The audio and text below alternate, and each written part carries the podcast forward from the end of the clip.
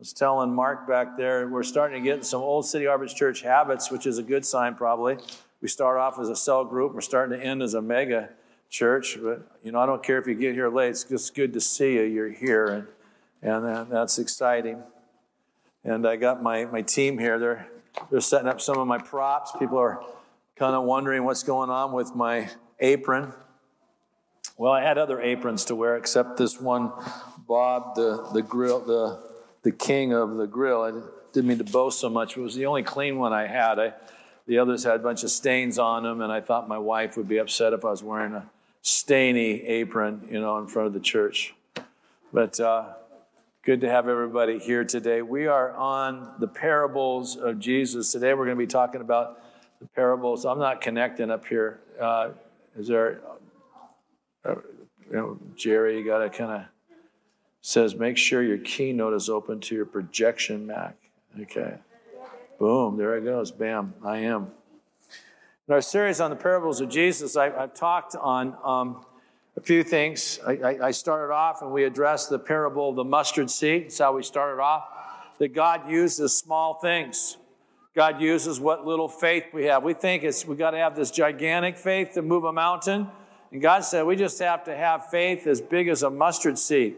I'll just take the little faith you have and what you exercise, I'll move a mountain with that thing. I don't have faith in my faith, I have faith in a powerful God. Amen? Amen. We talk about God taking hopeless situations and turning them around and God having small beginnings, just like the church has had a small beginning 2,000 years ago. But yet it grew and it's filling the earth and it's touching nations. I'll give you a statistic later on about that. But, the, but Jesus also said it'll grow into the greatest of all herbs.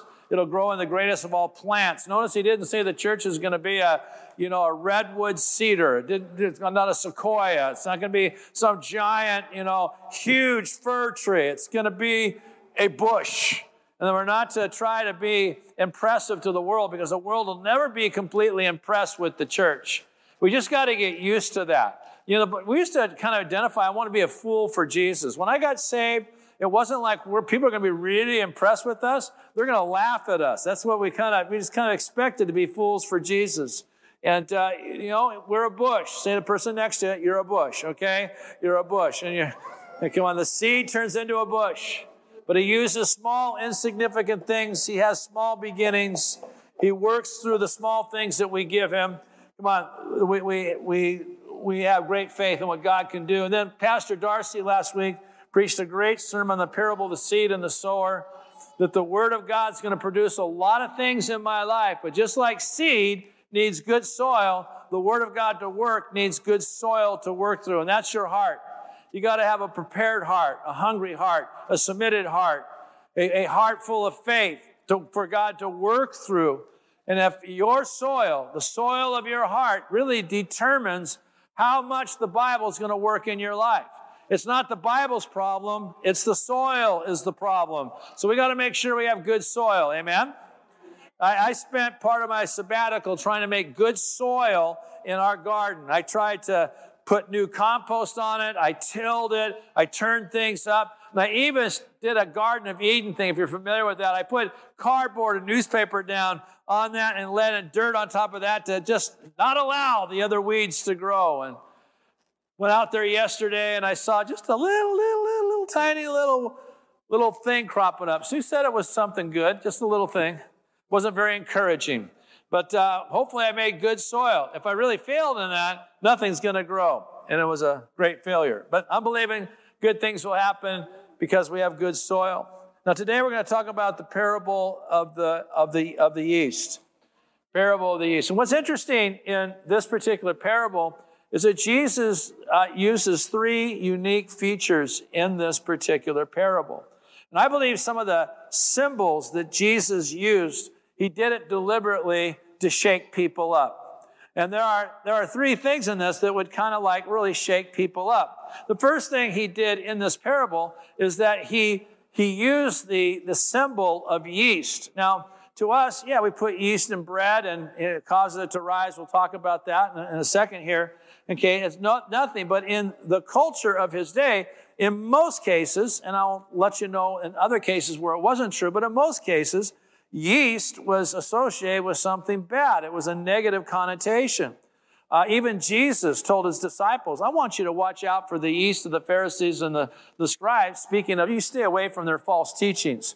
I want you to stay away from that. So, what he does in this parable, he uses yeast. He uses something that uh, is really thought of as negative and something that's kind of distasteful to them as far as the symbol is concerned. And people know that God uses methodologies that sometimes are offensive to religious, moralist, and legalistic people. The second thing he does is that he uses a woman. Now, in the 21st century, you say, Bob, what's such a big issue with that? It's not, but it's a huge issue 2,000 years ago. Now, the Jews did better than some of the surrounding countries that surrounded them, but they still don't get, they do not get a good report card on women. Women were despised. And what Jesus uses, he uses a despised instrument in this particular parable. The third feature of this particular parable that Jesus uses, he uses an insurmountable amount of flour that wouldn't be used by a common woman baking on a daily basis in that time. He uses what he calls three measures of flour. Now, just to give you a little bit of a context, what three measures of flour looks like, Three measures of flour is 432 cups of flour. Okay, this bag is a 25 pound bag of flour. Its uh, servings or a quarter servings. This one has 377 servings. About, you do your math, about 95 cups are in this. So basically, the it would take almost four. I said three and a half on the first service, I was wrong. It's going to take four and a half bags like this to make up what Jesus was talking about. Now, no woman in, in Israel in 30 AD was able to make bread out of basically 90 pounds of flour in one day. That'd be an impossible task. This is heavy, it's big, it's beyond measure. It's actually hyperbolic, I guess that's the way you pronounce it. It's way extreme. It's far larger than what a common person would do. Now, listen to the wisdom of Jesus' parables. He uses despised instruments to do supernatural, beyond normal things through methods that offend the religious and the legalistic and those who just a big moralists that those types of things can't be done. He breaks the mold. He goes beyond. And he's done this throughout church history. And Jesus is talking about the nature of the kingdom of God. Let's read the parable parable is in Matthew chapter 13 and uh, verse um, 33. He says, He told them another parable, saying this The kingdom of heaven is like, it's like leaven, it's like yeast that a woman took and she hid in three measures of flour until it was all leaven. Now, I think the first thing we should probably look at is this. What does Jesus mean when he says the kingdom of God is like. Because he says this. What's he saying? The kingdom of God is like. He's, he's saying this. How, or he's asking this, how does the kingdom of God work in our lives and in the earth? Now, there are a lot of Christians that know a lot about the promises of God.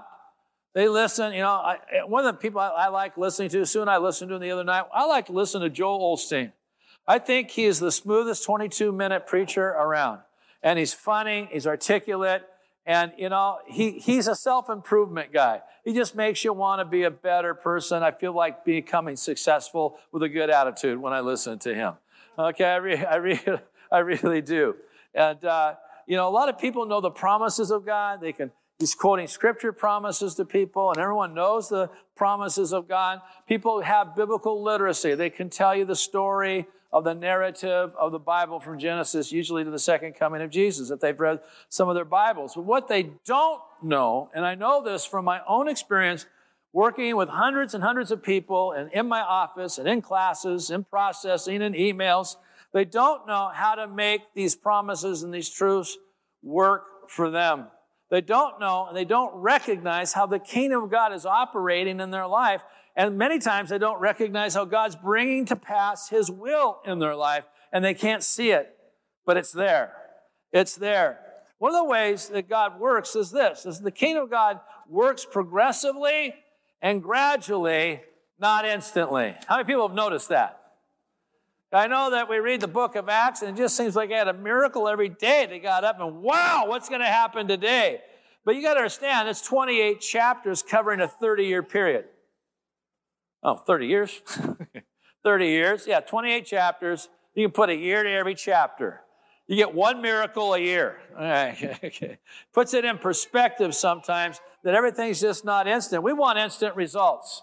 All of us do. We see we see that person, they take this particular diet pill and they just look like Mr. Universe in 12 weeks. Okay, we, we want instant deliverance. We want to just, bam, we love the stories. You know, I was a drug addict. I, I came into church with a needle in my vein. And okay, I had, I, my bicep was tied, all tied up to pop it out. But man, Jesus came on me. I never did heroin again. We love those stories. And here's the truth. We've had those stories at City Harvest Church. We had a guy come into one of our prophetic assemblies. He had been on meth for 26 years. He got touched by the presence of God and never touched meth again. Those are wonderful stories. But how many of us know that many of us have other types of stories where we're struggling just to stay away, maybe from some other minor substance, and it's been a battle to get over that thing, or an attitude, or you know, an, uh, a thought process, or an emotional issue, or you know, relational conflicts that just don't seem to work out. Things we don't always happen fast. We want quick transformation. And all the wives wish that was true with their husbands. Amen? We want quick transformation. Sometimes it's slow, it's progressive. Sue and I have been married 42 years. We're still dealing with each other's carnality. I mean, I wish sometimes I said we should have it together by now. We have enough fights under our belt where we have dealt with each other's carnality that we should have it together now. And we don't. We still work through these things. And I'm praying all the time for Sue to be transformed. we want success out of the gate, right out of the gate. We don't have the patience of small beginnings. There's even, if you want to start a church, there's an organization will loan you a bunch of money as long as the sending church co-signs to it. They'll give you 50,000, 100,000, depending on what your, you know, your, their success rate they think you are. And they'll give you all the advertisements and the principles of how to just have a launch, what they call the launch. You're launching the church. And I know people have had 400 people on their first day of their church just show up. Well, the problem is, as a pastor who's pastored a long time, uh, I don't know if that's success, having 400 people my first day of the church. I got 400 people. I don't know what they believe. Okay, I have 400 people who probably are ticked off with their pastors. Okay, now I'm thinking I have a revival going on. I may or I may be setting the stage for my own crucifixion. Okay, I mean, it's just not like it's like this instant success. I mean, a bunch of individuals, okay, they need to become an individual church. That takes a lot of work. Trust me. Okay, for us to get on the same page, to move in the same direction and move, and we want instant everything. It's growth, we want instant finances, I'll never forget, right before I got married, an old man sat me down in his house, and he had some nice possessions, and it was a nice, I would call it a middle class, upper middle class house. And he said to me, Bob, listen to me. It took me my whole life to accumulate all these possessions. You know what we want? I want it now. I want it now. I want it now. I want it now. And uh, one of the nice things about being older is you have less bills and you usually have more money. Okay? And sometimes you even have more time on your hands. I, have noticed a lot of things happen to me in my older age. I just don't care about some things. I'll just let that go. I'm going to go take Sue out to dinner. You know, just you just kind of do those things because they don't really matter at the end. So we want everything fast. So let's break the parable down. What are the parts of this parable? Well, first we have, of course, we talked about the yeast, and so we'll get back to that. And the second is this: that the yeast is mixed in flour in this parable. It's, he uses the word hid, but really it means mixed in the flour. You know, the Bible is only so good. Okay, you got to do a few things. You got to mix it with a few things. Hebrews 4 2 says the word, the promise, did not profit the children of Israel when they're going into the promised land because they didn't mix that promise with faith. This Bible does no good if I don't believe in it. Does no good if I don't receive it as the word of God. It does no good if I don't embrace it and work it into my life. I have to do that. Bible also says I got to mix it with a thing called obedience. And I got my NET Bible here. I love this, the New English translation. Notice how it says James 1:22. It says this. It says, "But be sure you live out the message and do not merely listen to it and so deceive yourself." You know, I have to mix something in that flour called living out the message that I'm hearing. I got to put it to practice. I got to do it, not just hear it. The third is this, as we said before, it's a great amount of flour. Here's 25 pounds, good for weightlifting, bad for baking. I just baked my first, didn't even bake it yet. We'll bake it this afternoon. My grandchildren are going to get to sample it, okay? But I'm gonna, I, I, I made my first, basically, you know, roll of dough. Okay, there you go. That, that took this is three and a half cups of flour. That's what, that's what made up this lump. You say it looks like it, Bob. Okay, okay, hold your criticism to yourself. But Jesus said, man, three and a half cups. I'm talking 432 cups. Man, the Great Commission's a big one, almost impossible. I want you to go big. I want you to go big about your life. I want you to go big about the vision for the church. I want you to go big and believing about miracles. I want you to go big on what I can do. It may not happen overnight, but start thinking and going big. It's a great amount of flour Jesus is talking about. And the fourth is this it spreads throughout the flour. Interesting. How does this little stuff here called dry yeast, well, this is active yeast active yeast. How does this work in this bread, supposedly to make it rise? Mine hasn't risen yet. Why, Bob? Well, one, you got to have some heat. And one thing you don't find around our house is you don't find heat in the winter, and you don't find air conditioning in the summer. So he doesn't want to waste electricity. But we, we need a little more heat to raise that up. But this causes it to rise. You know what it does? It, it, it, it basically it releases carbon dioxide. It's like a balloon filling with air.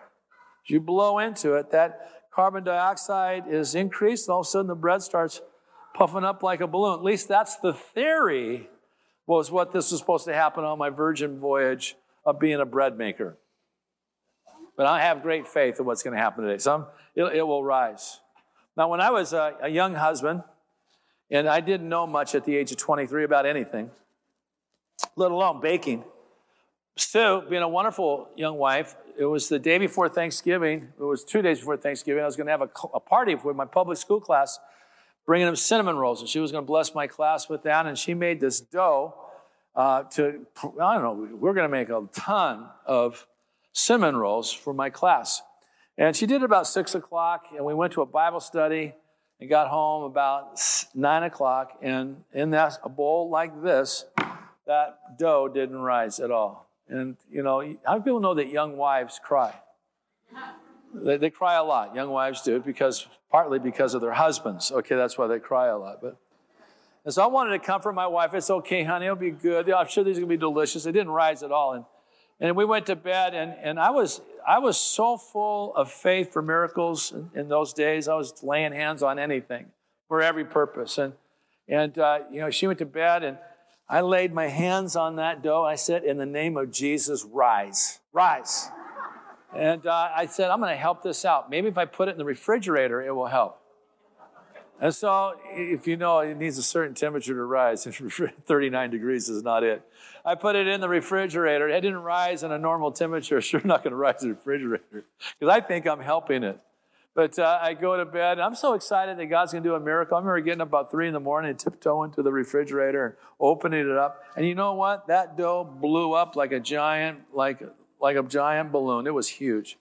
And uh, in the morning we had tons of, of dough all ready to bake, and we made cinnamon rolls. I remember going to school and I was just declaring to people, these are not normal cinnamon rolls. These are miraculous cinnamon rolls. These cinnamon rolls have been made by the Holy Ghost in the name of Jesus. You're eating heavenly food right now. I was, I was so pumped. But, uh, it, you know, one thing about yeast is it spreads and causes to rise. Now, so let's talk about yeast as a symbol because some think can, think that, that this symbol of yeast can only be used in a negative context because Jesus spoke negatively about it.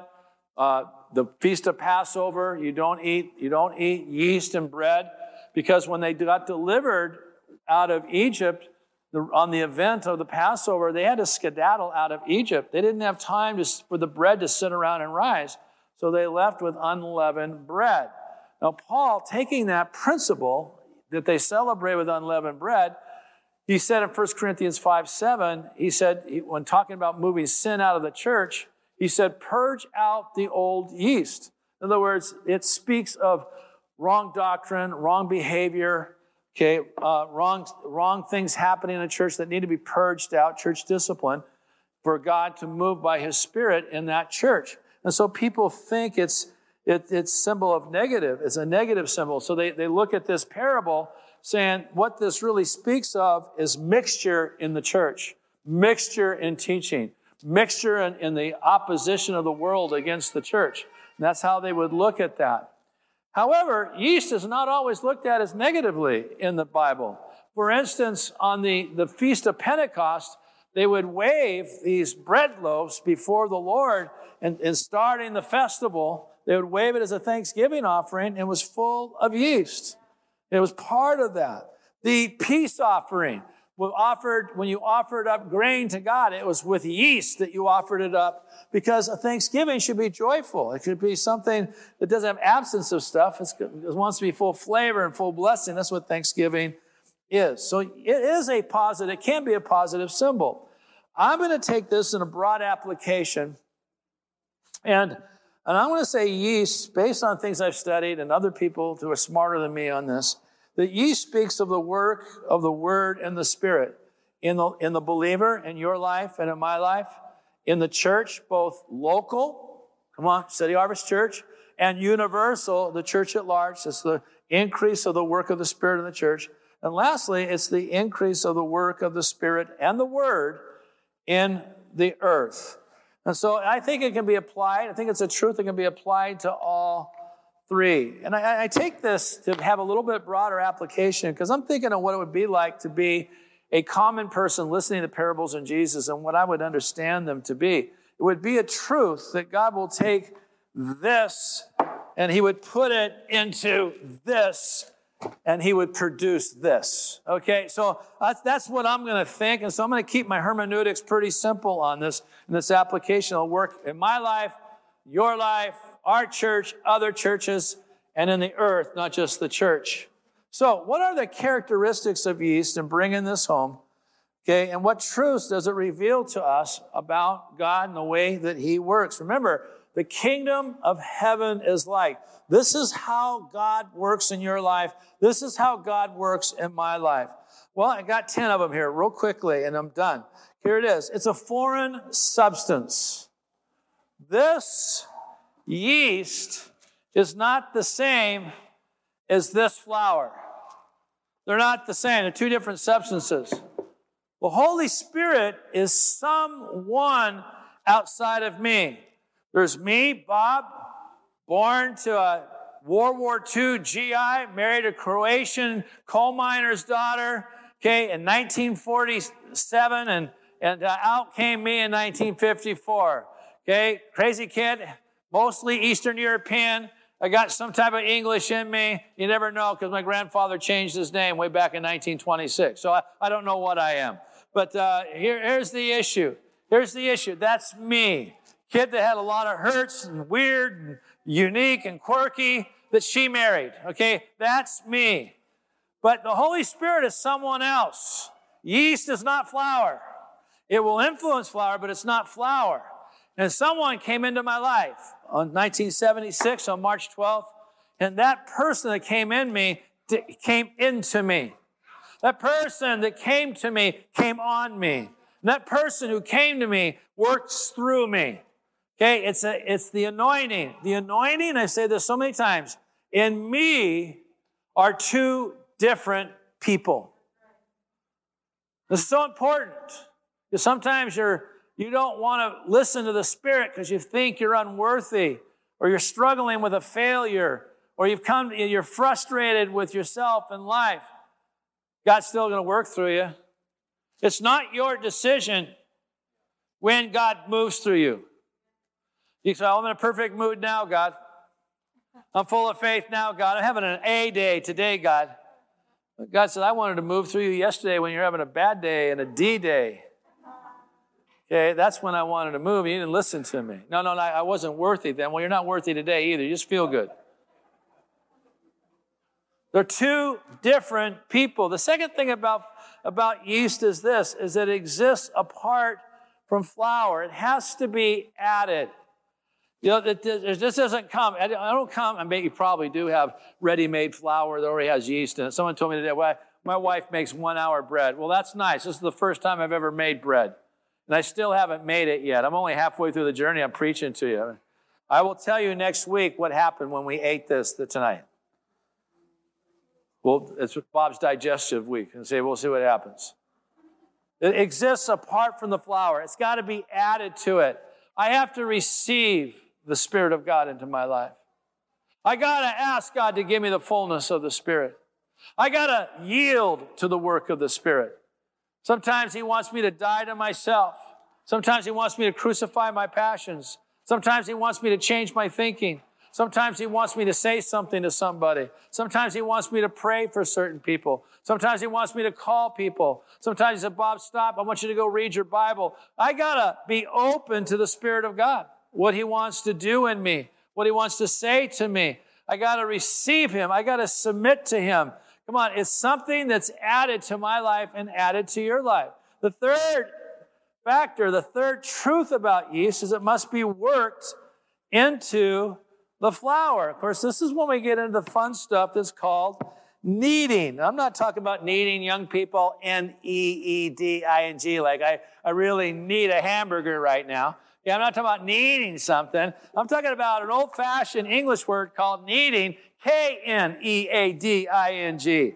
There you go, look it up. Okay, well, kneading is when you when you kind of take this flour that's got a little yeast on it and you got to kind of smash it, as my wife would say. You got to kind of put your palms in it. You got to push it forward. You got to flatten it.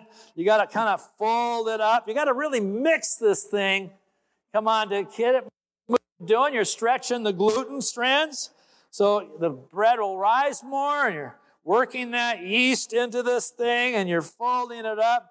How many people know that the Word of God has to be worked into me? How many people know that I got to grow in the Spirit? Sometimes we should ask this question Do I need more of the Spirit or does the Spirit need more of me? You know, all of a sudden you just kind of like, I only gave you a quarter of myself? Is that what Jesus is telling you? You keep praying, I'll give you half of myself. Keep praying more, I'll give you three quarters of myself. Maybe what we got to do is allow the Spirit is in me to have more of me. It's got to work in me. The Word of God, it's got to change my thinking, my confession, my priorities, yeah, I gotta, I gotta move this thing, gotta mix this thing. It's got to be mixed into my life. We'll fix it later. So I got my little kit here, so I washed my hands. I had everything prepared.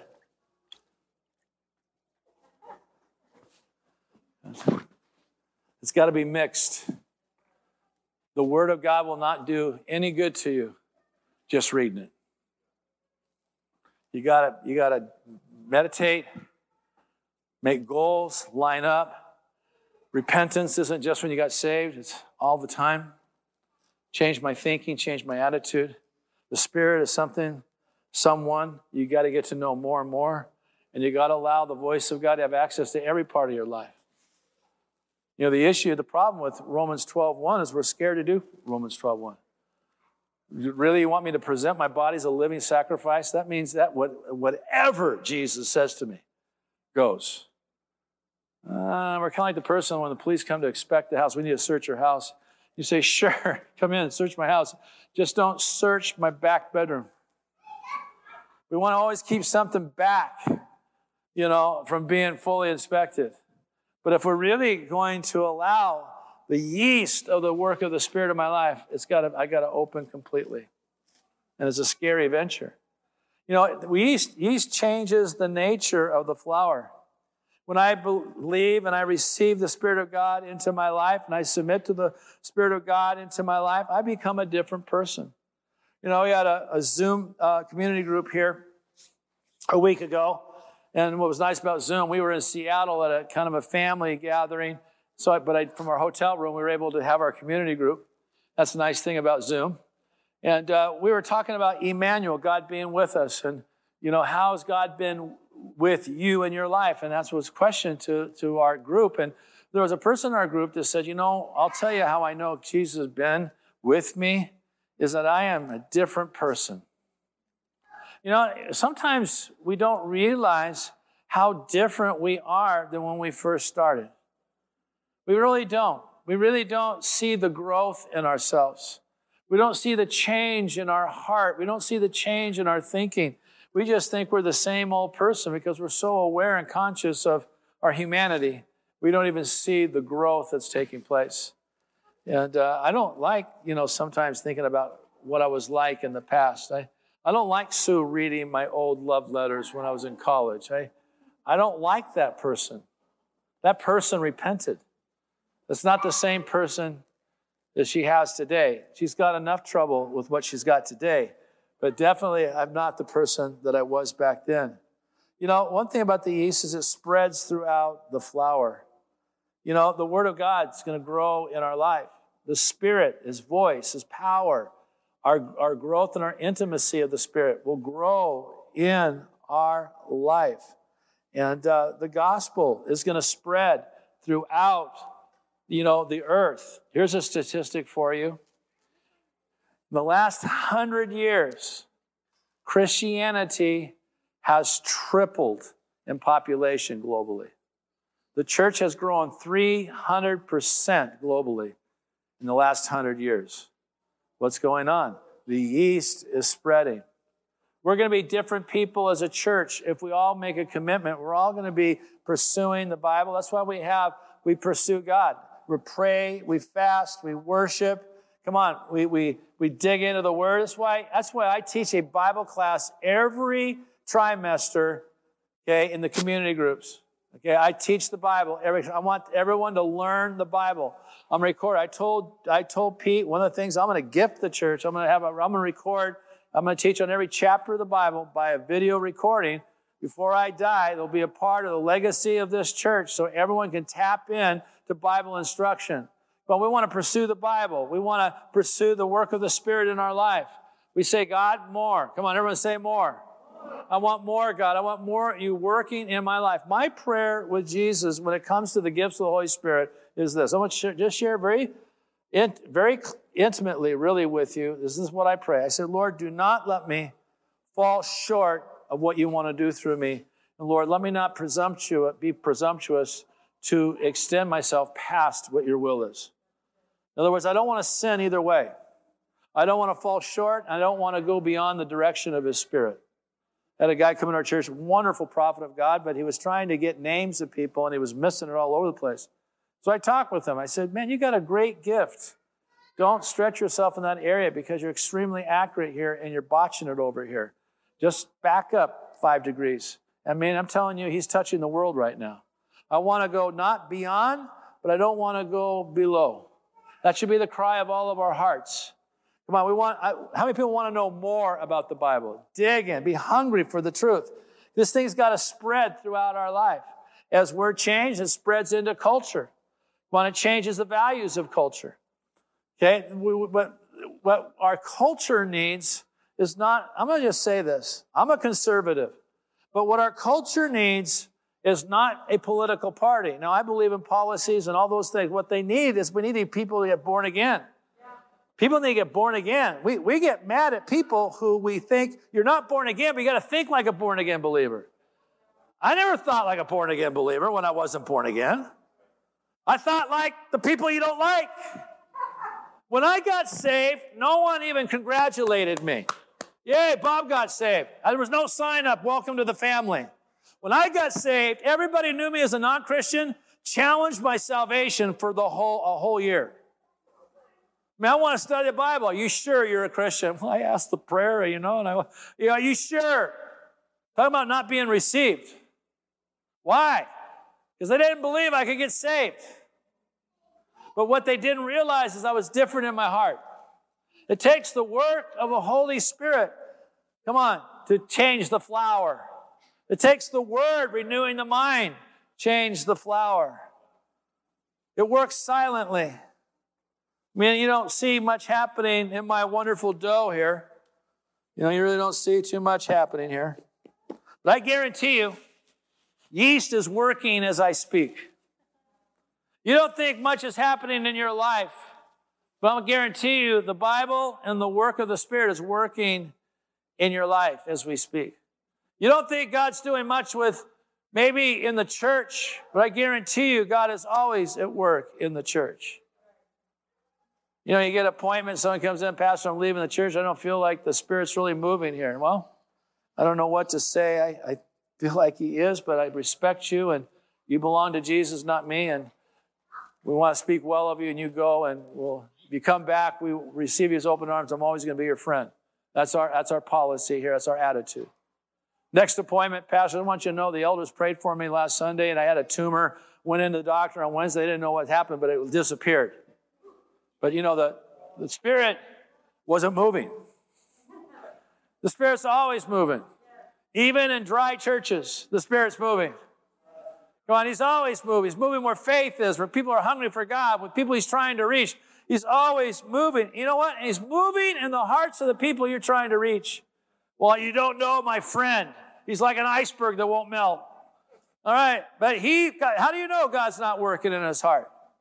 These are not heathen, they're pre Christians. They're, they're, they're not just sinners, they're sought out ones that God's seeking out. You know, Kevin and Tiffany have asked us to pray in Ramadan to bless the people, the Muslims of Central Asia as they're seeking God with 30 days of fasting from sun up to sundown, that they're seeking God, that, that Jesus would reveal himself to them. I've been praying, I've been joining that prayer that Lord, release. The other day I had my hand on the mat. All those people celebrating Ramadan, and they're fasting, and they don't know what they're seeking. Reveal yourself to them, Jesus. In their ignorance, open their eyes. In their ignorance, but with their heart, show them how much you love them and bring them to yourself, just like he did Cornelius. Come on. It works silently. It produces flavor. Ooh, I love to smell Christians. Come on, when you get bread going and things start rising, you know what it does? It starts, it starts converting starch into sugar. Sugar has an aroma, and things start smelling good in the kitchen. Come on, things are smelling good in you. I want people to smell me and you, and then we'll smell good because we let the Spirit work in us, we let the Word work in us, and we just smell good. There's just, there's just people I love to be around. They just, they do something to me, just who they are. They do something to me. You know, one of my, I have a lot of favorites in this church, about a thousand of them, but person I really appreciate, I love the aroma that comes out of her life is Kay Roberson, who was here at first service. Kay comes from just horrible poverty horrible, horrible abuse. I mean, she is a statistic, a welfare statistic, but yet she has climbed out of so many things, and she's a widow, to the place where she has leadership in the mental health community. I mean, she, she, she addresses her health and she goes on diets and she loses weight and she self improves. And there's just, there's just something about Kay that lets off an aroma. When you're around her, you feel better about life. Well, we need to allow the Spirit of God to work through us. Of course, it's powerful. It's powerful. causes bread to rise. I love elevation, the elevation song, Graves into Gardens. Well, he turns graves into gardens, bones into armies. That's what God does. That's what yeast does. It doesn't just cause things to rise, it influences, changes, transforms. It's the work of the Spirit, it's the work of the Word. Come on, we should be more inspired to read this word, study this word, more inspired to pray, more inspired to listen to God and obey. Dig in. I hate to fast. I want you to know I hate to fast. I love to eat. Okay, give up some food. Okay, let it be between you and Jesus how you do it. Crucify that flesh so you can have more of the Spirit of God. And let's let yeast just devour us. Amen.